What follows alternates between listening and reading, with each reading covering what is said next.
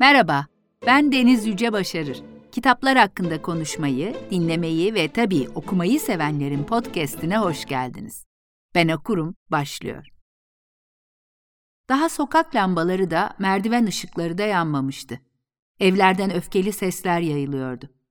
Onu izlemek için avlunun mavimsi ortamını terk edip apartman kapısından karanlığa girmem gerekiyordu. Nihayet karar verdiğimde önce hiçbir şey göremedim. Sadece eski eşya ve DDT kokusu duydum. Sonra karanlığa alıştım ve Lila'nın ilk basamakta oturduğunu gördüm. Kalktı ve tırmanmaya başladık. Duvarlara tutunarak o benim iki basamak önümde, ben onun iki basamak gerisinde aradaki mesafeyi kısaltmak ya da çoğaltmak arasında tereddüt ederek çıkıyorduk. Sırtını badanası dökülmüş duvara sürterek çıktığını, merdiven aralıklarının bizim evinkileri oranla çok daha yüksek olduğunu anımsıyorum. Titriyordum. Her adım tıkırtısı, her insan sesi arkamızdan gelen ya da elinde tavuk göğsü yarmaya yarayan koca bir bıçakla karşımıza çıkıverecek olan Don Aşil anlamına geliyordu. Kızarmış sarımsak kokusu duyuluyordu. Don Aşil'in karısı Maria beni tavadaki kızgın yağa atacak, çocukları beni yiyecek, kendi de babamın barbun balıklarının kafasına yaptığı gibi başımı içine çekecekti. Sık sık durduk. Her seferinde Lila'nın geri dönmeye karar verdiğini umuyordum. Ben çok terlemiştim, onu bilmiyorum. Arada sırada yukarıya, bilmem nereye bakıyordu. Sadece her dönemeçte büyük pencerelerin griliği görünüyordu. Düğmeyi çeviren Don Aşil miydi acaba diye bekledik. Ama bir şey işitmedik. Ne adım, ne de açılan ya da kapanan kapı sesi. Sonra Lila devam etti. Ben de peşinden. O doğru ve gerekli bir şey yaptığını düşünüyordu. Bense her türlü mantıklı gerekçeyi unutmuştum ve sadece o çıktığı için çıkıyordum bu merdiveni. O dönemin en büyük tehlikesine doğru ağır ağır tırmanıyor, korkuyla yüzleşiyor ve onu sorguluyorduk. Dördüncü merdiven dönemecinde Lila hiç beklenmedik biçimde davrandı. Durdu, beni bekledi ve yanına varınca elimi tuttu. Onun bu davranışı aramızdaki her şeyi sonsuza kadar değiştirdi. Bazen biri elinizi sıkı sıkı tutar. Siz de uzanan eli kavrayıp takip edersiniz onu hiç düşünmeden. Sevgi midir sizi onun peşinden sürükleyen? Evet, bazen, çoğunlukla. Ama sırf o değildir sanki. Kendinizde arayıp da bulamadıklarınız, eksikleriniz, zaaflarınız, yalnızlığınız, gölgede kalmışlığınız, birine sırtınızı dayama isteğiniz, birinden beslenme içgüdünüzdür biraz da. Tamamlanma ihtiyacınızdır. Girift ilişkiler bunlar. Hele çocuklukta başladıysa arkadaşlık. O uzun ömür yolu bazen ayrılıp bazen yeniden kavuşup birlikte yüründüyse, değişimler dönüşümlerle birlikte dostlukta şekil değiştirdiyse her yol ayrımında, daha da girift. Şöyle güzel bir roman çıkmaz mı böyle alengirli bir arkadaşlıktan ha dostlar? Sevgiyle kıskançlık iç içe geçiyorsa, iki zeki küçük kız olarak tanıdığımız ana karakterlerimiz büyüyor, nice çalkantılı aşklar yaşıyor, hayatta kendini var etme uğruna nice mücadeleye katılıyor. Yoksul bir mahallede başlayan hayatlarını kendi ayakları üzerinde durabilen kadınlar olarak daha refah ortamlarda sürdürüyorlarsa, su gibi akan, herkesin kendinden bir şeyler bulabileceği çok güzel bir roman çıkar bence. Bir de yetmez. Bir değil, iki ömür anlatılan ne de olsa. Eh, bu iki kadının çevresindeki insanlar da var işin içinde. Yetmez tek kitap. Yedi Kocalı Hürmüz müzikalinin çok eğlenceli bir şarkısı vardı. Ayten Gökçer geliyor gözümün önüne sahnede. Ey tanrım bana üç tane. Üç de yetmez beş tane. Beş de yetmez yedi tane. Ver, ver, ver, ver Allah'ım ver diye yakarıyor Tanrı'ya. Hoş o koca istiyordu, biz roman istiyoruz. Ve Tanrı sesimizi duyuyor. Bize tam dört roman veriyor. Hadi yine iyiyiz ben okurumcular. Evet efendim, çok istediniz.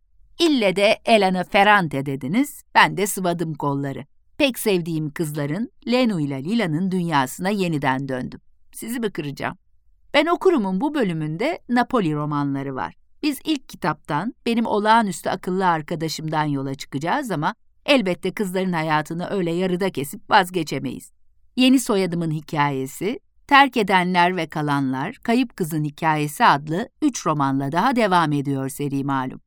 Dolayısıyla dört kitabı da içerecek muhabbetimiz. Ve kimliğini gizlemeyi tercih eden yazarını da alacağız karşımıza. Yıllardır basının sorduğu gibi. Sen kimsin? Kimsin sen ha? Söyle kimsin? Neden gizliyorsun bizden kendini? diye sorguya çekmesek de yazdıklarından bir portre çıkarmaya çalışacağız. Bana sorarsanız Elena Ferrante çok ilginç bir kişilik. Varsın fotoğrafı olmasın gazete ve dergi sayfalarında. Onu yazdıklarından tanımak da güzel bir yolculuk okurlar için. Konuğumuz kim derseniz, bizim kızların ve yazarlarının dünyasına mesleği gereği iyice nüfuz etmiş biri. Elena Ferrante'nin sadece Napoli dörtlemesini değil birçok eserini Türkçe'ye kazandıran ülkemizin önemli İtalyanca çevirmenlerinden biri, Eren Yücesan Cendey var hattın diğer ucunda. Hazırsanız başlayalım. Elenacığım duymasın ama bizim sohbette ister istemez onun gizli kimliğiyle başlıyor. Ee insanoğlu ya da kızı varsa ortada bir gizem çekilir girdabına ille çözmeye çalışır. Elena Ferrante özellikle Napoli romanlarıyla tüm dünyada büyük bir rüzgar estirdi. Ama asıl kimliği de hep gizli kaldı. O müstahar isim kullanmasının yazabilmesinin bir ön koşulu olduğunu söylüyor.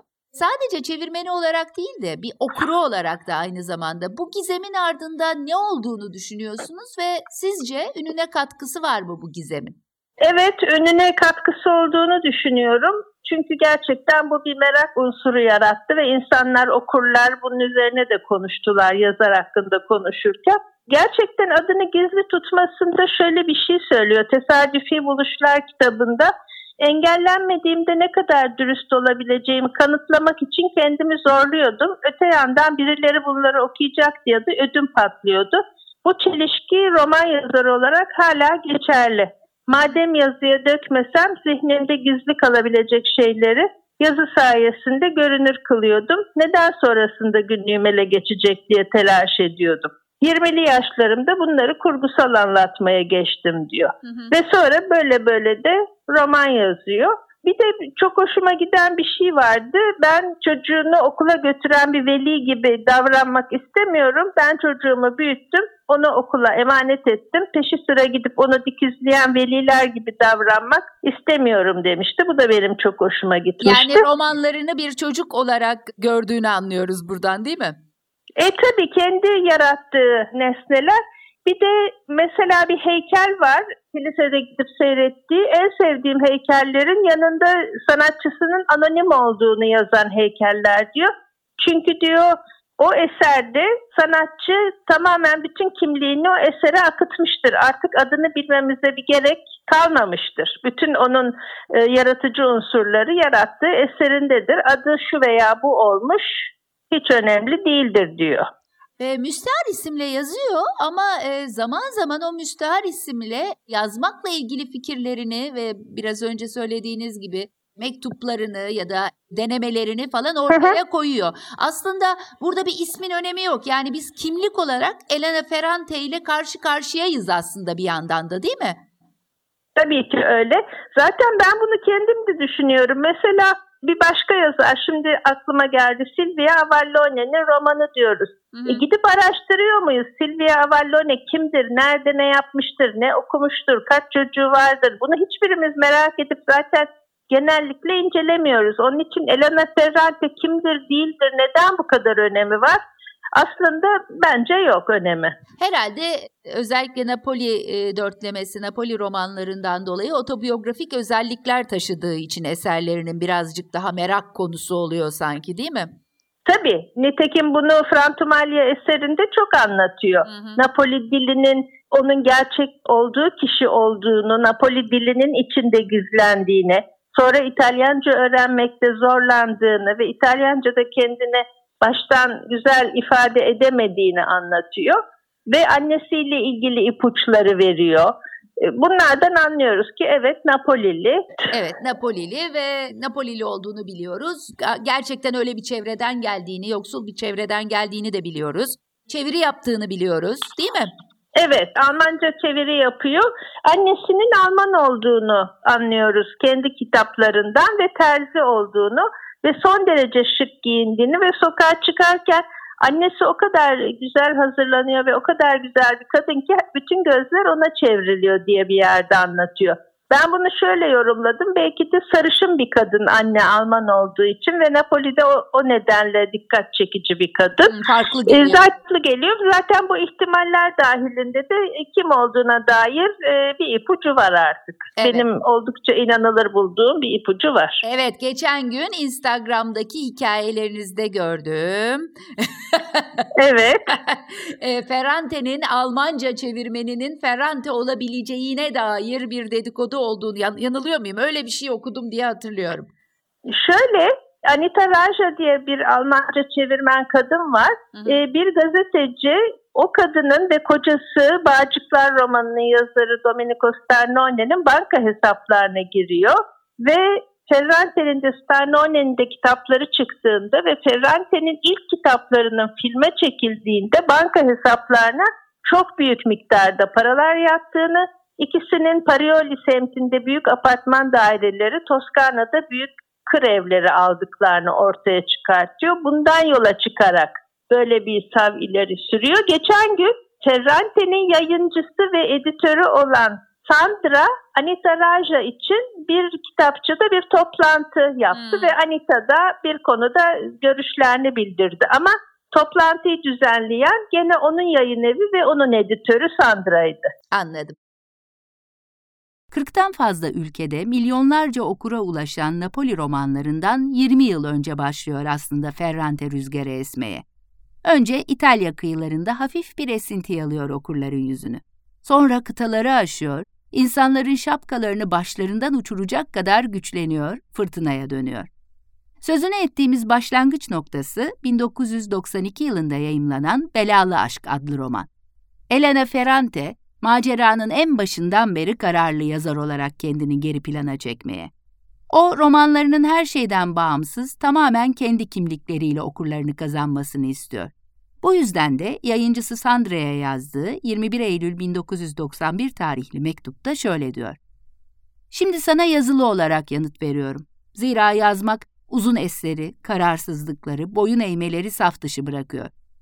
Belalı aşk için bir şey yapmaya niyetim yok beni kişisel olarak kamuya açma yükümlülüğünü taşıyan hiçbir şey. Bu uzun hikaye için yeterince şey yaptım, onu yazdım. Kitabın bir değeri varsa bu yeterli olmalıdır. Davet edilirsem toplantı ve söyleşilere katılmayacağım. Değer görülürse ödül almaya gitmeyeceğim. Ne İtalya'da ne yurt dışında, özellikle de televizyonda kitabımın promosyonunu yapacağım. Sadece yazı aracılığıyla katkıda bulunacağım. Bunu da mümkün olduğunca az tutacağım. Ve Ferrante o günden bugüne sözünü hep tutuyor. Sadece yayın evine gönderilen yazılı soruları yanıtlıyor. Ama kimliğinin tam olarak gizli olduğunu da söyleyemeyiz.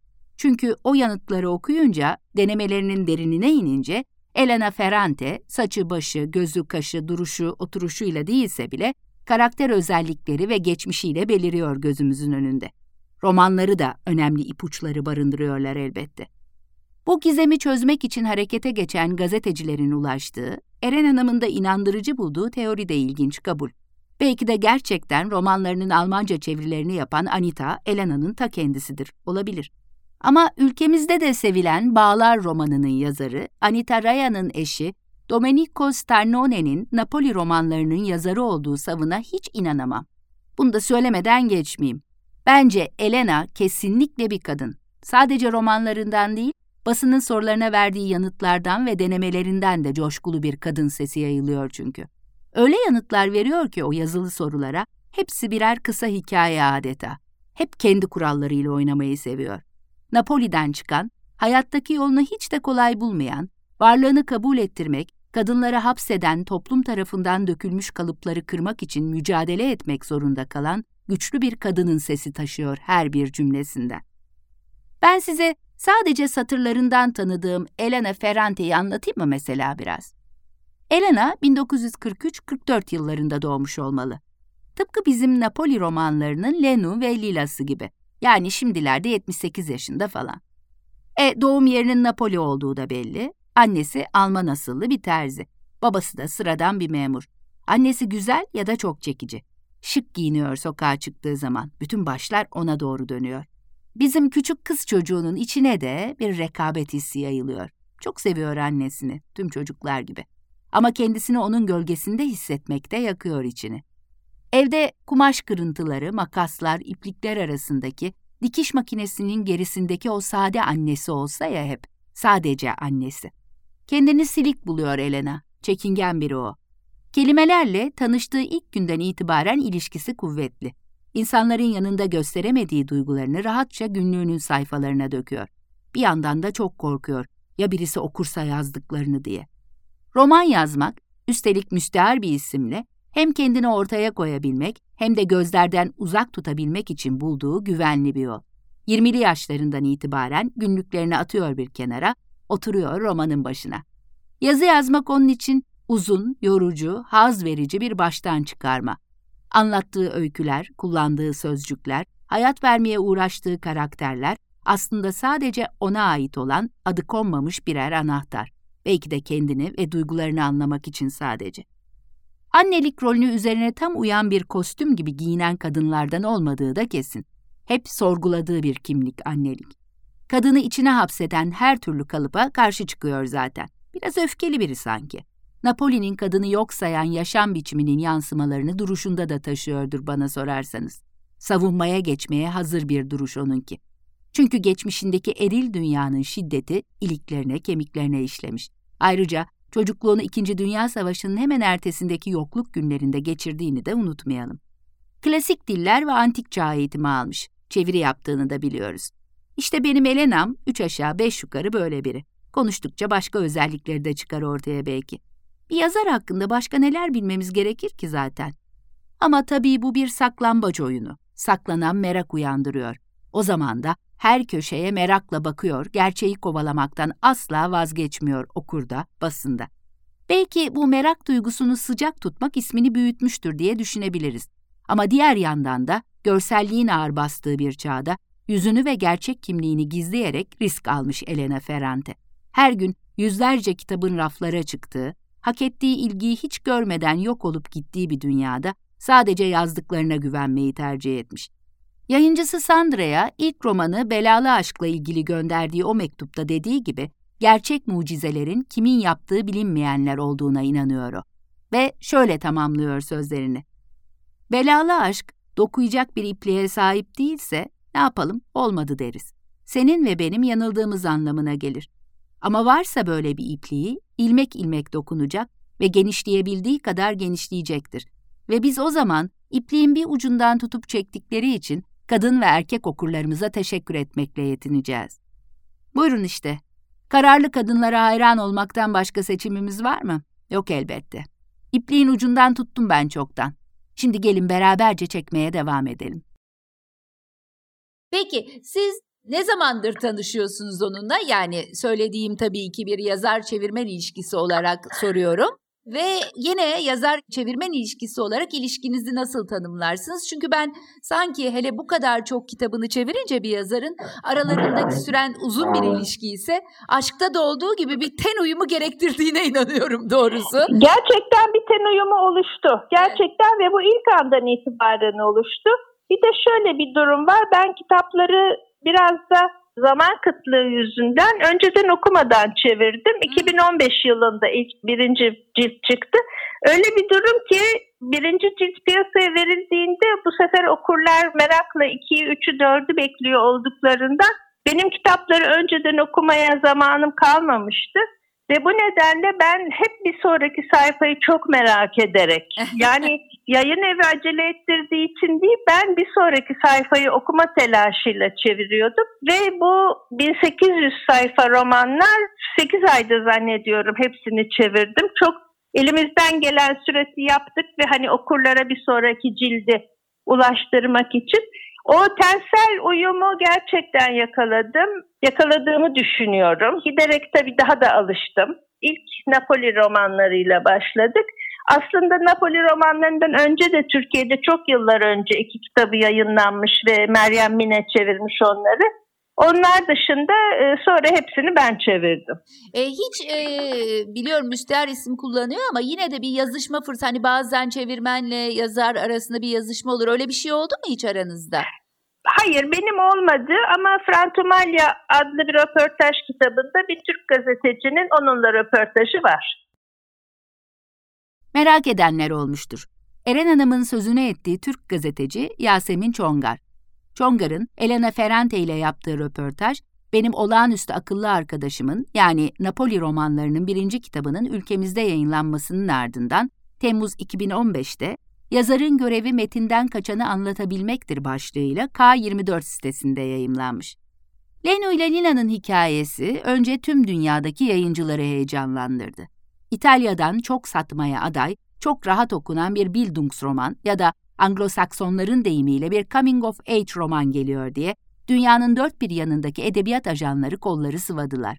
Ben de çok iyi hatırlıyorum Napoli romanlarının yayın kurulu masasına geldiği günü. Sevgili telif hakları editörümüz Sevi romanı anlattığında bir heyecan dalgası yayılmıştı toplantı odasında. Ama bir yandan da gözümüz korkmuştu. Çünkü çok uzun bir yoldu çıkılacak olan. Bir değil dört roman söz konusuydu ve hepsi de 450 sayfa civarındaydı. Etiket fiyatı ne olur? İlk roman satar belki ama ya sonrakiler? Kâr eder mi bu proje gibi sorularla güzel kızlarımız Zeno ile Lila'nın hikayesine çekingen yaklaşılmıştı. Ben sevdiğim kitapları yayınlamaktan yana olmuşumdur hep. Ama içinde bulunduğum yayın evinin gerçeklerini ve bakış açısında göz ardı etme lüksüm olmadığını bilirim. Gördüğünüz gibi yayıncılık her zaman o kadar da romantik bir meslek değil, hele Türkiye'de. Girmeyeyim şimdi o derin sulara. Üzülerek vazgeçmiştik fiyatların yükseleceği belli ihaleden. Severek ayrıldık anlayacağınız Lenu ve Lila'dan. Diyeceksiniz ki Lenu, Lila deyip duruyorsun kim bunlar? E siz de haklısınız. Benim olağanüstü akıllı arkadaşımı henüz okumamış olanlar var elbette aranızda. Peki öyleyse biraz konudan söz edelim isterseniz. Roman 2010 yılında yaşını başına almış bir kadın olan Lenu'ya gelen bir telefonla başlar.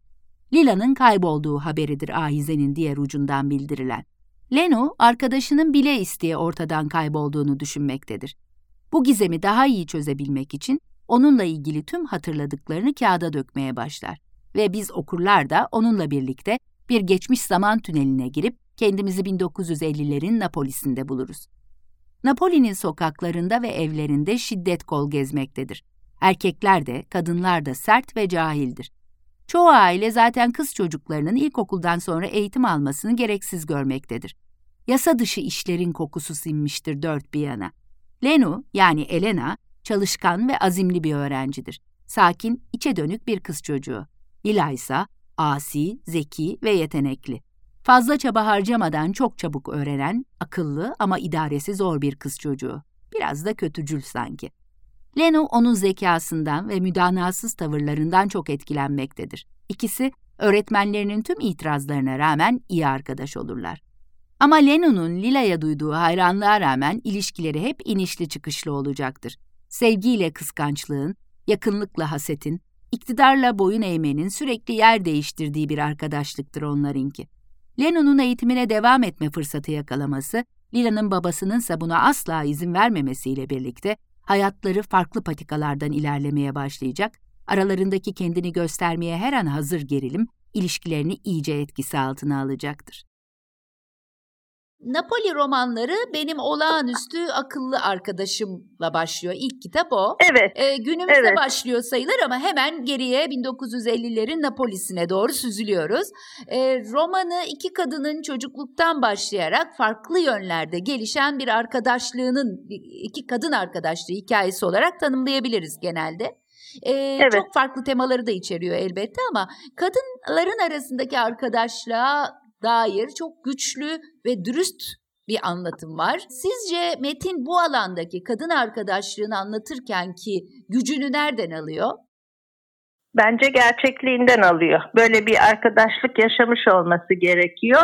Bir bakıma belki de yazarın kendi içinde hem Lena hem e, Lila olduğunu düşünüyorum. Yani yazarın belki de bir yüzü Lila, belki de bir yüzü Leno. Nitekim Elena'ya yani Lenu'ya yani Lena'ya kısaltılmış isimleriyle Elena Ferrante'ye kendi adını vermiş gibi oluyor. Bu arada Elena Ferrante adını da büyük hayranlık duydu. Elsa Morante'nin adından kendi uyduruyor.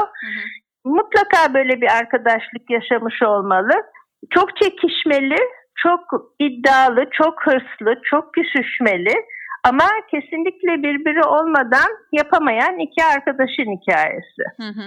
Gerçekten ben internette dolanırken e, bir de şöyle bir yoruma rastladım. E, doğrusu ben okurken gerçek iki kişiden söz ettiğini düşünmüştüm ama e, Lila ve Leno'nun e, hani Lila'nın Leno'nun alter egosu olabileceğine yani aslında tek kişi olduğuna da böyle bir e, ikili yarattığına dair bir fikir var. Sizin hiç böyle bir fikir geldi mi aklınıza bu gerçek? Evet evet.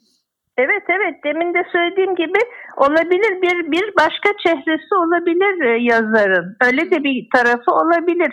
Yani o hırsla e, okula gitmeden Yunanca öğrenen o hırsla kendi kendine Latince çalışan Lila belki de Elena Ferrante'nin bir başka yüzüdür. Yani belki bir lila var ama o lila e, belki de biraz Lenu'dan da özellikler taşıyor romanda diyebiliriz. Olabilir. Tabii ki tabii ki mutlaka olabilir. E, bu durumda biraz e, Lenu ve Lila karakterlerini açalım mı? Sizce onlar nasıl roman karakterleri? Şimdi Lila aslında daha akıllı anladığımız kadarıyla. İkisi de birbirine olağanüstü akıllı arkadaşı gözüyle bakıyor. Fakat Elena yani Leno Lila'dan çok büyük yardım görüyor. Onun yardımları olmasa okulda hiçbir zaman belki de o kadar başarılı olamayacak. Fakat Lila o kadar isyankar, belki de o üstün zekasının getirdiği o kadar hoyrat, hırçın, isyankar bir kız ki eğitim hayatını sürdüremiyor. Biraz babasının ve ailesinin cehaletinden de ötürü. Fakat hiçbir zaman öğrenmeye ara vermiyor. Sonunda bilgisayar uzmanı oluyor biliyorsunuz. E, babası onun o, okumamış bir insan, bir işçi, malum kunduracı. Fakat Lila'da bunun etkileri görülüyor. Oysa Leno'nun babası iyi kötü bir bakanlıkta odacı. Okumuş insanları görüyor iş hayatı boyunca ve kızının okumasına, karısına rağmen destek çıkıyor. Elena da Lenu da bu kurtuluşun okumakta olduğunu anlıyor. Öğretmenlerini kendisine örnek alıyor. Ve gerçekten kendini kurtarmak için bütün gücüyle eğitime sarılıyor. Daha uysal bir kız Lila'ya göre. E, Lila gibi hemen evlenmek derdine düşmüyor. Öyle merakları yok. E, öyle bir hani erkeklerle ilişki kurmakta Lila gibi aceleci davranmıyor. Böyle. Evet ama sonra da sanki daha ilerledikçe hayatı daha görece diyelim bunu tabii şeyde başarılı, daha farklı bir statü atlama açısından, e, sınıf atlama açısından daha önden gidiyor değil mi e, Lila'ya göre? Kesinlikle. Tabii çünkü hem eğitim aldığı için, üniversite bitirdiği için o mahallede üniversite bitiren tek kız oluyor.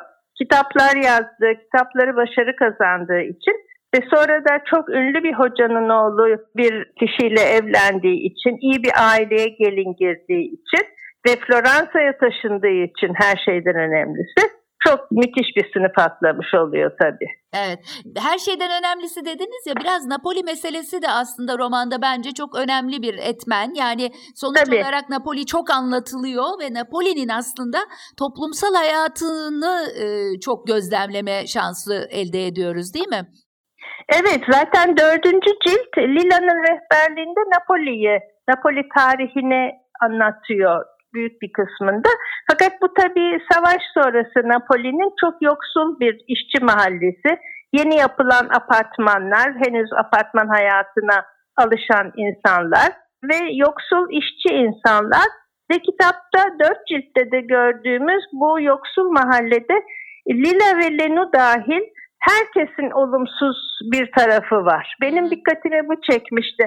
Yani bütün kızların ve bütün erkek çocukların hepsinin bir saklamaları gereken tarafları var. Zaten çalışan kişilerin hepsinde bir alavera dalavera var.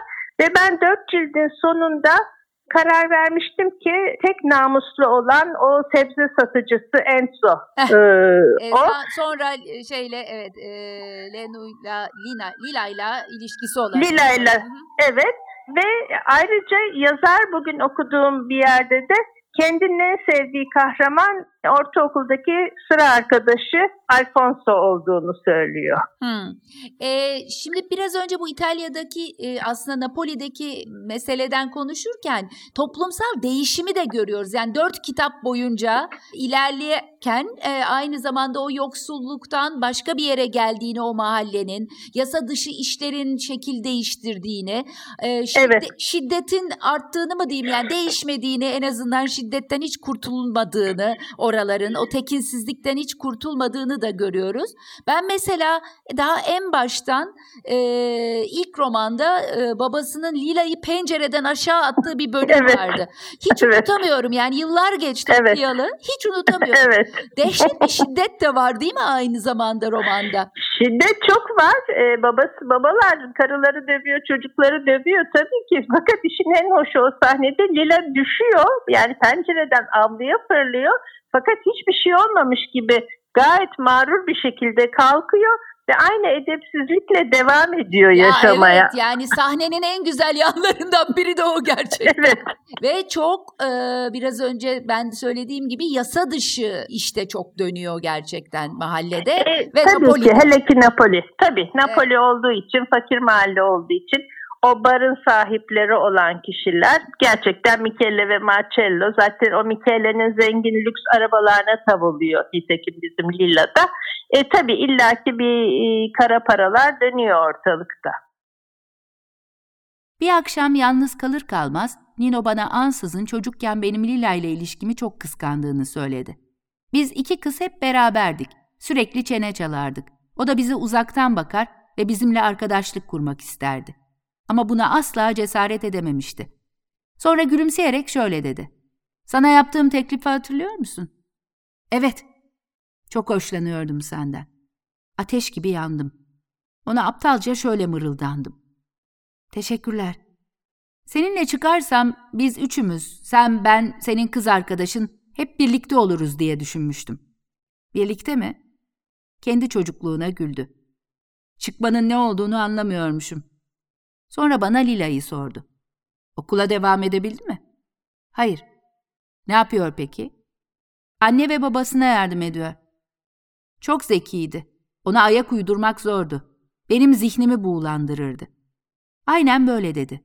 Zihnimi buğulandırırdı. Ve ben az önce aşk teklifinin aslında Lila ile aramıza katılmak için olduğunu öğrendiğimde bozulmuşken bu sefer ciddi biçimde üzüldüm. Gerçekten göğsümün ortasında bir acı hissettim. Artık öyle değil dedim. Değişti. Ve şunu söylemek için müthiş bir dürtü hissettim. Okulda öğretmenlerin benim hakkımda neler söylediklerini duydun mu? Neyse ki dilimi tutmayı başardım. Ama o konuşmadan sonra Lila'ya mektup yazmayı bıraktım. Yaşadıklarımı ona anlatmakta zorlanıyordum. Zaten beni yanıtlamıyordu. Onun yerine Nino'ya özen göstermeye verdim kendime. Geç uyandığını biliyordum ve ötekilerle kahvaltı etmemek için bahaneler uyduruyordum. Onu bekliyordum Denize onunla iniyordum, eşyalarını hazırlıyordum, yanına götürüyordum ve birlikte yüzüyorduk. Ama açıldığı zaman peşinden gitmeye cesaret edemiyordum. Anlayışlı bir şekilde kuma oturup geride bıraktığı köpüğü, noktaya dönüşen başını seyrediyordum. Gözden kaybedersem telaşlanıyordum. Yeniden geldiğinde seviniyordum. Sözün özü, onu seviyordum ve sevmekten memnundum. Romanın e, merkezdeki karakterlerinden birinin de Nino olduğunu söylesek herhalde yanılmış olmayız. Tabii mutlaka. E, Nino'dan nefret edenlerin açtığı bir blog bile var biliyor musunuz yani? Bilmiyorum. Hayır duymadım. Ya, Nerede? Türkiye'de mi? E, İtalya'da yok, mı? Yok yok İngilizce blog. Ve Fuck Nino Sarratore diyor. Ben doğru mu okuduğumu bilemiyorum ama. Tamam, yani evet. O, o kadar ne, nefret ediyorlar ki Nino Sarratore'nin diye blok açmış. e, e çünkü Nino babasına çekmiş. Yani babası da hem son derece çapkın, son derece ahlaksız bir adamdı ama o güzel diliyle şiirler yazarak herkesin gönlünü çalıyordu. Yani zavallı Leno bile ona malum biliyorsunuz kurban düştü. Hı hı. E, Nino'da hem onun o çapkınlığı var. Tabii bir yandan da yakışıklı ve akıllı ve iyi eğitim aldığı için Nino yani bazen melek bazen şeytan Evet. Romanın sonuna kadar. Evet, biraz da zayıf karakter sanki değil mi? Kesinlikle çok zayıf bir karakter. Evet. Yani hani er, kadınları tavlamada e, güçlü yanları olabilir ama insan ilişkilerinde zayıf bir karakter olduğunu söyleyebiliriz sanki. Kesinlikle öyle. Nitekim sonunda milletvekili olduğunda da gene karanlık işlere bulaşıyor. Evet. Şimdi biz Lenu ile Lila'nın hikayesi diye yola çıktık ama elbette birçok kişi girip çıkıyor romana. Çoğu da tıpkı bizim kızlar gibi anlatı boyunca değişerek, dönüşerek eşlik ediyorlar bize. Nino'dan söz etme gereği duydum ama diğer karakterlere çok girmeyeceğim. Nino, iki kızın da hayatında değişik zamanlarda da olsa önem kazanan bir karakter olduğu için tanıyın istedim kendisini. Kadınlara dengesiz davranan erkeklere biraz gıcık olduğumdan, aslında sırf kadınlara karşı değil elbette bu tutarsızlık, hayata karşı, kadınların kendilerini böyle insanlardan koruması ya da hadi koruması demeyelim de durumu net olarak görmesi gerektiğini düşündüğümden hiçbir fırsatı kaçırmıyorum galiba. Hanımlar, şu Güzin abla ruhumun hezeyanlarına biri dur diyebilir mi? Beyler siz de lütfen üzerinize alınmayın. Eminim hepiniz adil, kibar, değer bilir ve eşitlikçi insanlarsınızdır. Neyse, bu Nino konusunda yalnız olmadığımı vurgulamak isterim yine de. Adlı adınca söyleyeceğim. İnsanlar Fak Nino Sarratore diye blog açmışlar ya. Kitaplardan alıntılar paylaşıp altına şöyle cümleler yazıyorlar. Nino zaten dünyadaki en kötü insan olduğundan mümkün görünmediğini biliyorum ama sanırım yaşlandıkça daha da kötüleşti bu adam. Daha çok var da koca bölümü bu karakter size ayıracak değiliz herhalde. Hem hikayenin gidişatına dair tüyo vermemek gibi bir ilkem var hatırlarsanız. Benim olağanüstü akıllı arkadaşımı ilk elime aldığımda övgülerin ardından gelen Kim Kimdir bölümü biraz gözümü korkutmuştu. Çünkü orada aileler ve üyeleri tanıtılıyordu. Sanki bir sürü İtalyan amca ve teyze karşınıza geçmiş, yüksek sesle ellerini kollarını savurarak konuşuyordu Napoli sokaklarında. Bak ben şuyum, şu da kızım. Kızım şunun sevgilisi, o mafyadandır, bu onun amcası, kasap, öbürü onun teyzesi falan filan. Ortam tekinsiz yani. Nasıl bir okursunuz bilmiyorum. Ama ben bu rol dağılımı bölümlerini şöyle bir göz attıktan sonra hemen atlarım. Çünkü kendimi hikayeye kaptırmayı severim. Takılırsam döner, huzur içinde kopyamı çekerim. Kimsenin o kalabalıkla gözümü korkutmasına izin veremem. Siz de vermeyin derim. Çünkü bayağı kalabalık bir kadroyla karşılaşıyoruz romanda. Bir de uzun bir yolculuktan söz ediyoruz. Bir kitaptan diğerine unutmak mümkün karakterleri. Ama elinizin altında duruyor o kopya kağıtları, rahat olun. Bırakın kendinizi Napoli'nin kalabalık sokaklarına. Romandan sizin mesela e, bütün bu ana karakterler dışında aklınıza kalan, sevdiğiniz yani illa olumlu anlamda olmak zorunda değil, renkli bulduğunuz kim var? Şöyle bir şey gözlemledim. Renkli bulduğumdan öte annelerin hiç esameleri okunmuyor hmm. farkındaysanız. Evet, evet. Lila'nın annesinin adı var fakat benim en çok dikkatimi çeken çevirdiğim süre boyunca Elena'nın Lenin'in annesinin adı bile yok. Ve nitekim kitabın başındaki künyede bütün herkes adı var. Lila'nın annesinin bile adı var. Sadece Lennon'un annesine anne yazıyor. Onun adını kitabın sonuna kadar öğrenmiyoruz. Ta ki Leno Nino'dan bir kız doğuruyor ve annesinin adını vermeye karar veriyor. Orada annesinin adının Immacolata yani günahsız Meryem'in sıfatlarından biri Immacolata olduğunu öğreniyoruz. Ve kızına da kısaca Imma dersin diyor anneanne. Immacolata demode bir isim diyor. Bir daha en başa dönüyorum. O mutfak bodrum kat penceresine atılan iki bebek vardı ya. Hı hı. Biri Tina, biri Nu'ydu. Nu Lila'nınkiydi. Tina Lennon'unkiydi. Tina da nitekim Immacolata'nın kısaltılmış hali. Immacolatina oluyor ve o da bebeğine aslında en başta zaten annesinin adını vermiş. Tina adını vermiş. Ama kitabın o sonuna kadar annenin hiç adı yok. Kadının adı yok. Kesinlikle kadının adı orada hiç yok. Napoli romanlarının bir bence kadın arkadaşlığı kadar bir başka özelliği de sanki kadının aşkta, sekste, hayatın genelinde özgürlüğünü her zaman ve her yerde yani neredeyse dünyanın her yerinde ne kadar zor kazandığına dair sanki Napoli romanları biraz da öyle değil mi? Kesinlikle öyle. Tabii bu biraz da dönem itibariyle de öyle, şehir itibariyle de öyle. Nitekim mesela Roma'da, Floransa'da kadınlar biraz daha özgür ama Napoli'nin bu işçi mahallesinde, yoksul mahallesinde böyle bir niyette bile bulunmuyor. Lila'nın, Lenon'un annesinin öyle bir kendini kurtarmak, özgürleştirmek gibi bir niyetleri, bir çabaları, bir hevesleri bile yok. Bu Leno'da ortaya çıkıyor ilk kuşakta olduğu gibi. Yani ilk kuşakta daha Leno'da ortaya çıkıyor. Evet. Napoli romanlarının dünyasında bazıları ayan beyan ortada, bazıları da gizli gizli yaşanan şiddetin hükümdarlığı sürüyor. Elena Ferrante daha çok gizli olanı anlatmak peşinde. Annelerin erkeklerden gördükleri şiddeti kendi çocuklarına, özellikle de kızlarına yansıtmaları romanın düşündürücü ve dikkat çekici yanlarından biri bana sorarsanız. 1950'lerden başlayıp günümüze 2000'li yıllara uzanan bir dörtlemede toplumsal hayatın da derin izleri var elbette. İtalya'nın, özellikle de insan ilişkilerinin en sert iklimlerinden birini yaşayan Napoli'nin acımasızlığı ve yıllar içindeki değişimi okuru çarpıyor. Ama Ferrante bunu ancak karakterlerinin iç ve dış hareketlerinden okumamıza izin verecek ölçüde, sezdirmeden yapıyor. Ferrante, Lenu ile Lila'nın Napoli'sini şöyle anlatıyor bir röportajında. Lila ve Lenu için Napoli, güzelliğin dehşete dönüştüğü, nezaket kurallarının birkaç saniye içinde şiddete bulandığı, her düzelmenin bir yıkmayı örttüğü yerdir. İnsan Napoli'de hem doğaya hem tarihe ilk andan güvenmemeyi öğrenir. Napoli'de ilerleme daima çoğunluğun zararına olmak üzere azınlığın işidir. Ama gördüğünüz gibi bu sözleri sarf ederken aslında Napoli'den değil, dünyadan söz ediyoruz.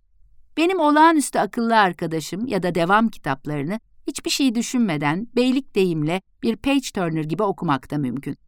Çünkü öyle akıcı bir dili ve kurgusu var ki Ferrante'nin ve anlattıklarıyla özdeşleşmek o kadar kolay ki alıp götürüyor sizi. Ama arkadaşlık, annelik, kadın erkek ilişkileri, adaletsizlik, toplumsal çürüme gibi konular da takılıp kalıyor aklınızda. Kazınıyor zihninizin bir köşesine. Elena'nın bu romanları yazarken ve genel olarak yazarken Hı. ateşleyici gücü biraz da öfke gibi geliyor bana. Siz ne düşünürsünüz bu konuda? Yani başka bir ateşleyici gücü varsa sizin düşündüğünüz onu da dinlemek isterim. Bu öfke feminizm öfkesi aslında. Kendisi ısrarla feminist olduğunu söylüyor. Ama feminizmin kadınların önde değil, kadınların eşit olduğu şeklinde açıklayarak ve pek çok e, söyleşisinde feministliğe vurgu yapıyor. Bu öfkesi aslında bence işte evet bu kadınların hakkını özellikle Napoli'de gene söyleyeyim ele geçirmesi isteğiyle ilgili. Nitekim yani Floransa'da Pietro'nun annesi de okumuş bir kadın. Bu evet. Napoli'de biraz daha düşük bir oranda tabii bu ihtimal. Evet biraz herhalde e, eğitimsizliğin, parasızlığın önce yoksulluğun daha tabii, sonra da onun tabii. getirdiği eğitimsizliğin e, sonucu olarak herhalde. Kesinlikle öyle. Bir de hep kadın öğretmenleri daima yüceltiyor e, evet, kitapta. Evet. İlkokul öğretmeninden ki o öğretmen ilk günden Lila'nın ne mal olduğunu öğrenip Lila'dan yüzünü çeviriyor ama Lenu'ya sonuna kadar destek oluyor. Bir de benim hiç unutmadığım bir sevdiğim karakter liseyi bitirdiği zaman üniversiteye nasıl gideceğini bilemiyor Lenu. Yani öyle bir hayal bile yok zihninde. Fakat bitirme sınavlarına başka bir şehirden gelen bir danışman, denetmen, gözetmen öğretmen bizim zamanımızda mümeyyiz denirdi. Şimdi galiba gözetmen deniyor. Hı hı. E, beyaz saçlarını maviye boyamış bir öğretmen geliyor ve ona diyor ki sen Pisa'ya üniversite okumaya gitmelisin. Normalde Pisa'ya gitmelisin ve ona üniversite giriş formlarını getiriyor. Ve Lenon'un üniversiteye gitmesini sağlayan adım o öğretmen. Ben bunu okuduğumda çok sevdiğim Pinokyo'da mavi saçlı peri vardır ya Pinokyo'yu evet, her evet. türlü beladan kurtaran. O gözetmen öğretmenin saçlarının mavi olmasını kendi kendime, bu benim görüşüm, Pinokyo'nun mavi saçlı perisine bağlamıştım. Yani aslında e, bir yandan bir kadın dayanışması e, Kesinlikle. da var değil mi? E, büyük, Mutlaka. Evet, öğretmen kadınların hep desteğini görüyor Elena. Evet, aslında evet. Lila ile Leno'nun arasındaki ilişki de her ne kadar rekabet havası da içerse gün geldiğinde, doğru an geldiğinde geldiğinde birbirlerine destek olmak üzerine de kurulu. Mutlaka yani hem öğretmen e, öğrencilik ilişkilerinde okula giderken sonra anne olduklarında da bu e, yardım olma halleri devam ediyor. Çocuklarını birbirlerine bırakmaları, çocuklarına bakmada destek olmaları orada da devam ediyor arkadaşlıkları. Ta ki e, bizim deliliyle bir gün ortadan kaybolana kadar. kadar.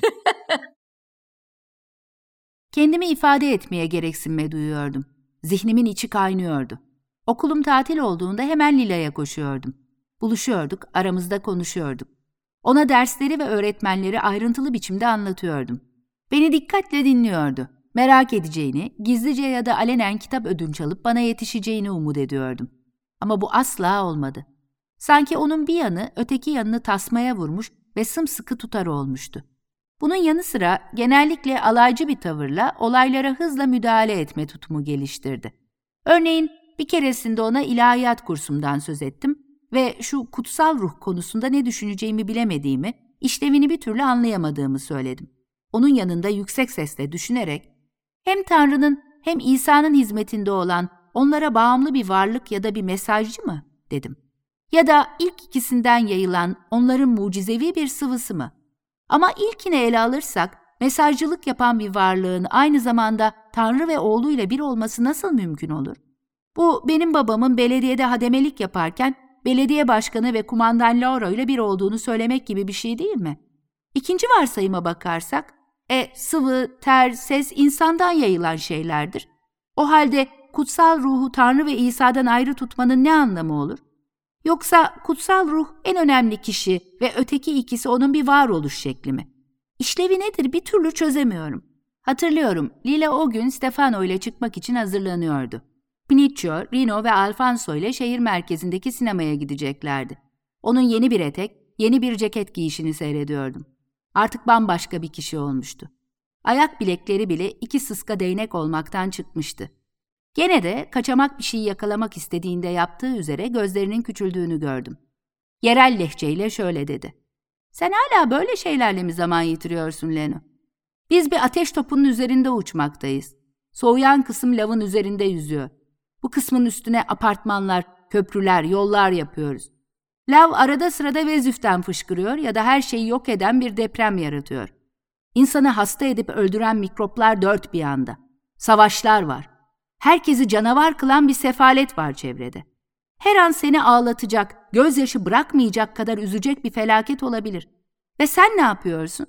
Kutsal ruhun ne olduğunu anlamak için kafa yorman gereken ilahiyat kursu mu? Boş ver ya. Dünyayı yaratan baba, oğul ve kutsal ruh değil, şeytandı. Stefano'nun bana armağan ettiği inci kolyeyi görmek ister misin? İşte aşağı yukarı bunları söyledi ve kafamı daha da karıştırdı. Ve sadece o gün değil, artan bir sıklıkla böyle konuşunca bu tavır ona yerleşti. Bana kafa tutmak onun normal hali oldu. Ben kutsal testis hakkında bir görüş ortaya attığımda, o iyi niyetli bir iki hızlı şakayla olası sohbeti önlüyor ve bana Stefano'nun armağanlarını, nişan yüzüğünü, bir kolyeyi, yeni bir giysiyi, şapkayı gösteriyordu. Bu arada benim tutkuyla ilgilendiğim, öğretmenlerimin gözünde parlamamı sağlayan şeyler sönüyor, soluyor, kenarda kalıyordu. Ben de düşünceleri, kitapları bıraktım. Kunduracı Fernando'nun evinin yoksulluğuyla tezat oluşturan bütün bu armağanları seyrediyordum. Giysileri ve değerli eşyaları üzerimde deniyordum. Bunların bana asla ona yakıştığı gibi yakışmayacağını ileri sürüyordum ve sıvışıyordum.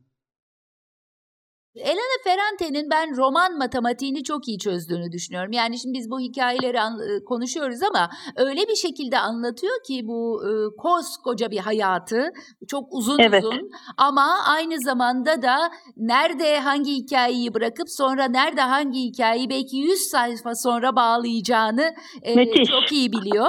Üslubunu, dilini ve kurgu yaratmadaki becerisini nasıl değerlendirirsiniz çevirmeni olarak?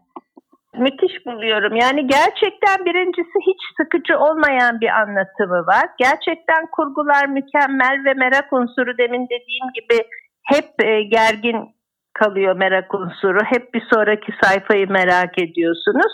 Kendisi bu kitapları yazmaya başlarken tek kitap olacağını düşünerek başlamış.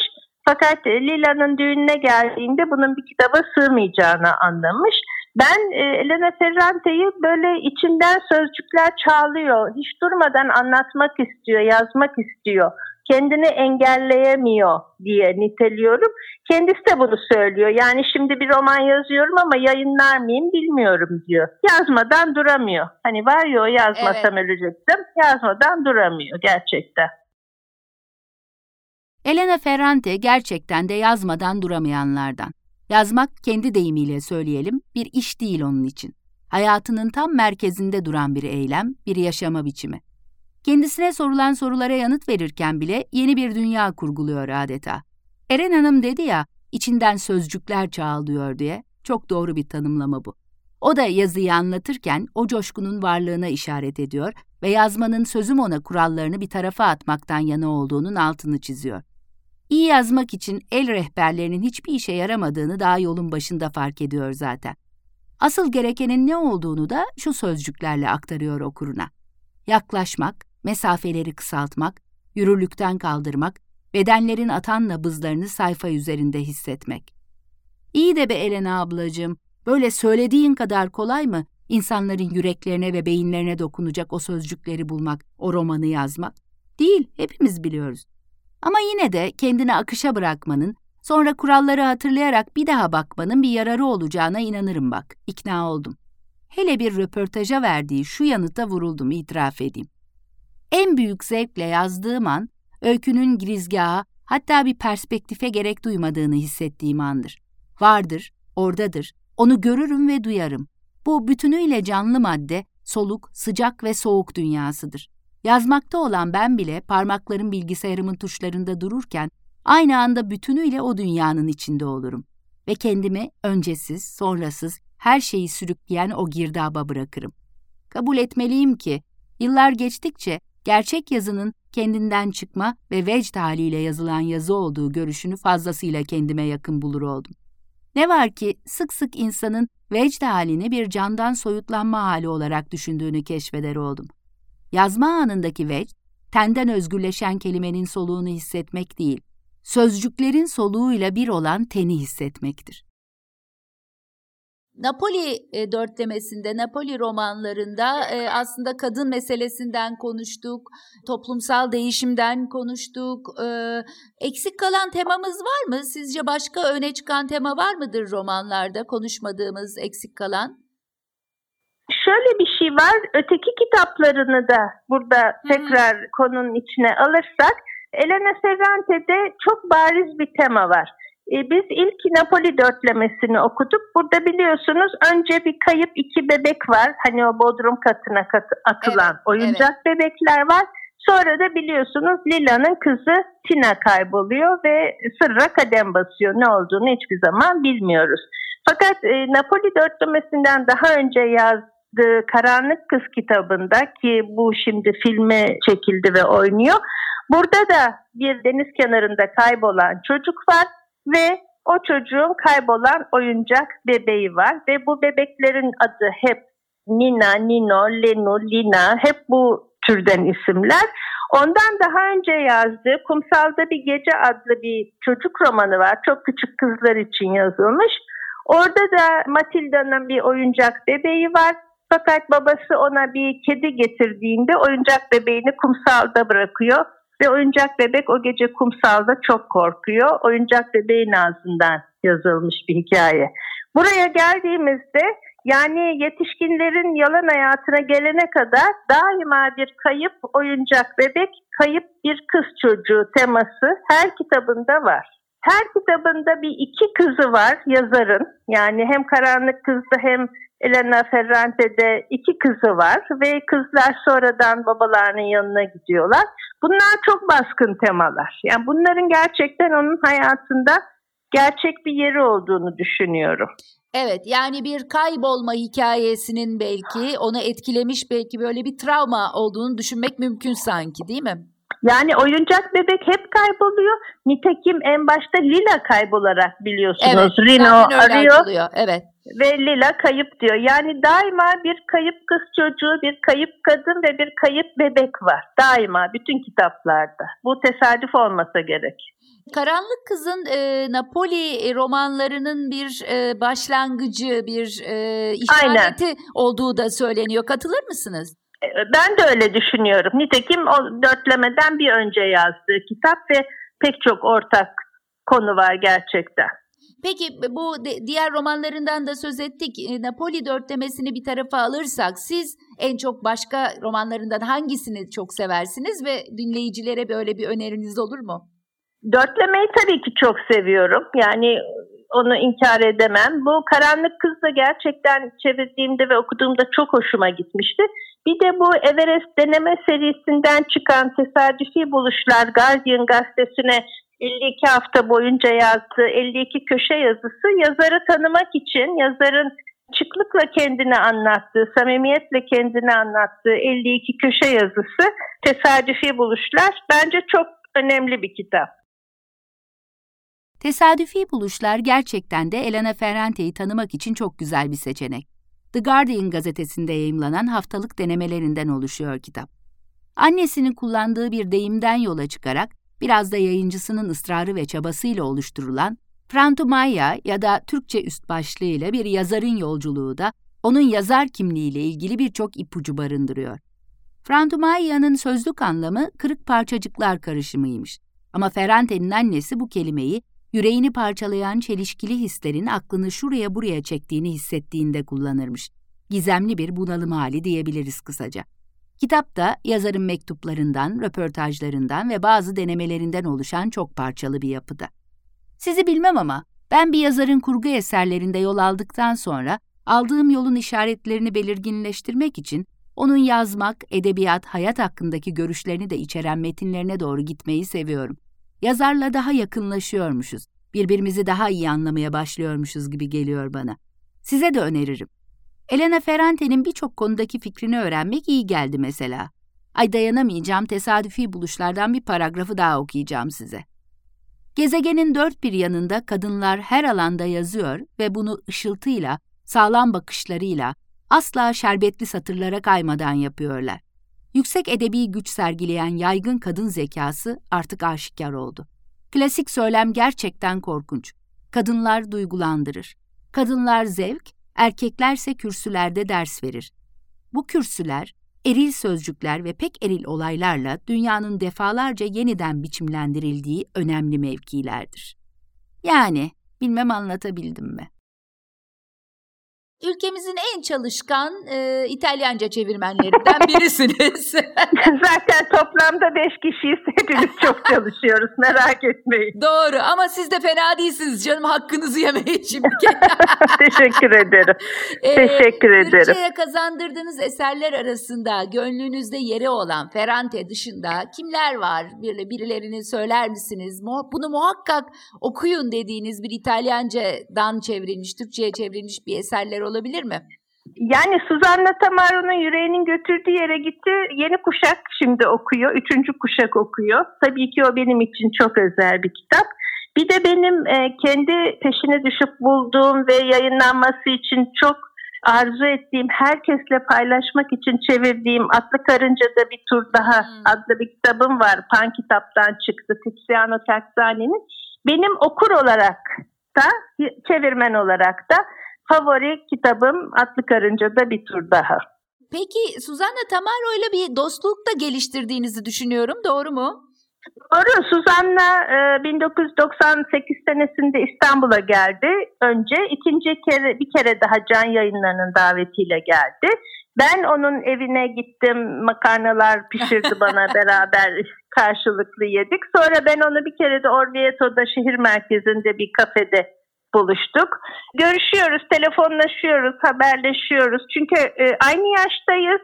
İkimiz de et yemiyoruz, soğan yemiyoruz. Ee, çok birbirimize benzer kardeş yanlarımız var. Birbirimizi gerçekten yani en azından ben onu çok seviyorum ve gerçekten çok yakınlık hissediyorum. Ne güzel. Siz İtalyan lisesindendiniz değil mi Eren Hanım? Ben İtalyan lisesi mezunuyum. Sonra felsefe okudum. Sonra iki yıl Roma'da yaşadım. Üniversite yıllarım döneminde. 1980 2'de kurulan Güneş Gazetesi'nde başladım çeviri yapmaya. O zamandan bu zamana hiç durmadan çalışıyorum. Ne güzel. Ellerinize sağlık. Umarım Teşekkür hep, ediyorum. Aynı üretkenlikte sürdürün yaşamı. İnşallah. Okurlar bilirler çevirmenin rolünün edebiyatta ne kadar büyük olduğunu. Ülkemizdeki tüm olumsuz koşullara rağmen dünyanın farklı dillerinde yazılmış metinleri özenle, titizlikle Türkçe'ye aktarma konusunda istikrarlı ve yoğun bir şekilde çalışan çevirmenlerimize teşekkürlerimizi sunalım. Hazır sırası gelmişken. Emekleri öyle değerli ki. Yine sırası gelmişken, yayın evlerinde o çevirilerin üzerinden geçen, okura daha doğru ve güzel bir metin ulaşması için çaba harcayan editörlerimizi de analım. Ve çevirmene, editöre kıymet veren yayın evlerine de sevgimizi gönderdikten sonra dönelim Elena Ferrante'ye. Elena Ferrante ilk romanı Belalı Aşk'tan başlayarak her zaman sinemacılarında gözdesi oldu. Mario Martone'nin Beyaz Perde'ye uyarladığı bu ilk romandan sonra Sen Gittin Gideli adlı eseri de yönetmen Roberto Faenza'nın ilgisine mazhar oldu. 2022 yılının hemen başında vizyona giren Amerikalı oyuncu Maggie Gyllenhaal'ın ilk yönetmenlik denemesi olma özelliğini de taşıyan Kayıp Kızsa, onun Karanlık Kız adlı romanının uyarlaması. Elbette bizim kızların da peşini bırakmadı yapımcılar. İtalyan-Amerikan ortak yapımı bir dizi projesinde buluştular onlar da izleyicilerle. Benim olağanüstü akıllı arkadaşımla başlayan Napoli romanları rüzgarının özünde Ferrante'nin bir su gibi akan anlatımı kadar anlattığı kişileri ve ortamı çok iyi bilmesinin de yattığını kabul etmek lazım sanırım. Kadın karakterlerinin onu ızdırapları ve mücadeleci tavırlarıyla etkilemiş gerçek kadınların yansımaları olduğunu söylemekten hiç çekinmiyor Elena. Annesi, bir arkadaşı ya da bir tanıdığı hepsi biraz yaşıyor onun roman kahramanlarında. Onların deneyimlerini kendininkilerle harmanladığını da söylüyor ayrıca. Ve sesini duymasam da satırlarında hissettiğim bir gururla ekliyor. Benim kadınlarım güçlüdür, eğitimlidir. Kendileri ve hakları konusunda bilinçlidir, adildir. Ama beklenmedik çöküntülere, her türlü ezilmeye, fesat duygulara maruz kalırlar. Bu bana ait, çok iyi tanıdığım bir salınımdır ve yazımın biçimini de etkiler. Evet, kadınların sesi onun sayfalarından yayılan, kulak verilmesi gereken bir ses. Elena Ferrante kim diye soranlara tek yanıt bu olmalı bence. Sözünü sakınmayan güçlü bir kadın sesi o. Şöyle diyen bir kadın sesi. İnsan bir cümleye başlama sorumluluğunu üstleniyorsa, karşı sesler yükselse, hakaretler yağsa ve kişi konuşmaya başladığına pişman olsa, güvenini yitirse, dili tutulsa bile sözünü sona erdirmelidir.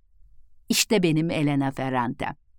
Biz okurlara ille de bir vesikalık şart mı sorarım size. Elena Ferrante'nin tüm eserlerini Everest yayınları ulaştırıyor okurlara. Bu bölümün esas kızı Napoli romanlarını, Karanlık Kızı, son romanı Yetişkinlerin Yalan Hayatını ve Kumsalda Bir Gece adlı çocuk kitabını konuğumuz Eren Yücesan Cendey Türkçeleştirmiş. Ayrıca yazarı tanıma konusunda bana çok yardımcı olan Bir Yazarın Yolculuğuyla Tesadüfi Buluşlar adlı kitapların çevirisi de ona ait. Ferrante'nin Sen Gittin Gideli ve Belalı Aşk isimli romanlarını ise dilimize Meryem Mine Çilingiroğlu aktarmış.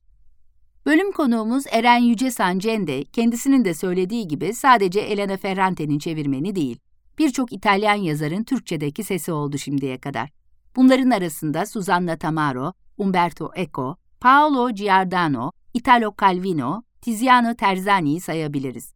Hem çevirmen hem okur gözlükleriyle Ferrante'nin dünyasına birlikte bakmayı kabul edip ben okuruma katıldığı için çok teşekkür ederim. Elleri de, yüreği de dert görmesin.